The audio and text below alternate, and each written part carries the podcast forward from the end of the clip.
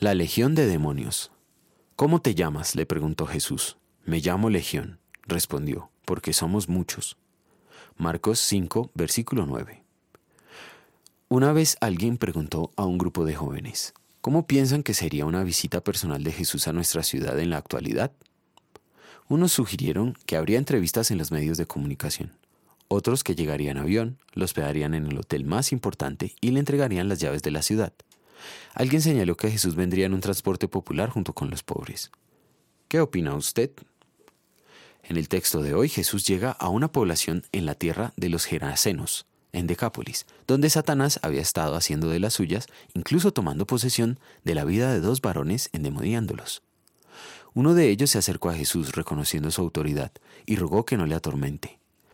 La posesión demoníaca no es un trastorno mental, sino una esclavitud espiritual en la cual la personalidad del endemoniado está dominada bajo el control de un espíritu maligno.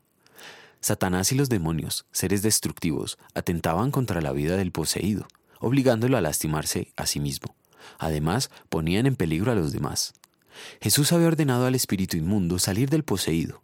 Por eso, el demonio le suplicaba que no lo atormente. Jesús preguntó al demonio cuál era su nombre para que todos los presentes comprendan la gravedad del problema. Legión significa un ejército de cuatro mil a seis mil efectivos. Puesto que Jesús es Dios, no le fue nada difícil expulsarlos a todos ellos. En vez de regocijarse, la gente del lugar le pidió a Jesús que se fuera. Lo rechazaron. Jesús, que no obliga a nadie a recibirlo, optó por irse, pero asignó al ex endemoniado la misión de testificar de Cristo. Que ese hombre cumplió la misión es bastante evidente, puesto que cuando Jesús regresó otra vez al lugar le dieron la bienvenida. Jesús no solo liberó a estos endemoniados de la opresión de Satanás, también los salvó, los pasó de muerte a la vida, de las tinieblas a la luz. Como está escrito, el Hijo de Dios fue enviado precisamente para destruir las obras del diablo. Primera de Juan 3.8. También a nosotros, Dios nos libró del dominio de la oscuridad y nos trasladó al reino de su amado Hijo, en quien tenemos redención, el perdón de pecados. Colosenses 1.13.14. En gratitud vamos a querer dar testimonio de Cristo a nuestros familiares, amigos, conocidos y vecinos, pues están tan necesitados de Cristo y la salvación como le estaba la gente de la Decápolis. Oremos.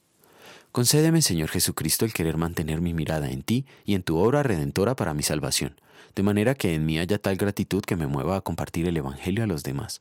Amén.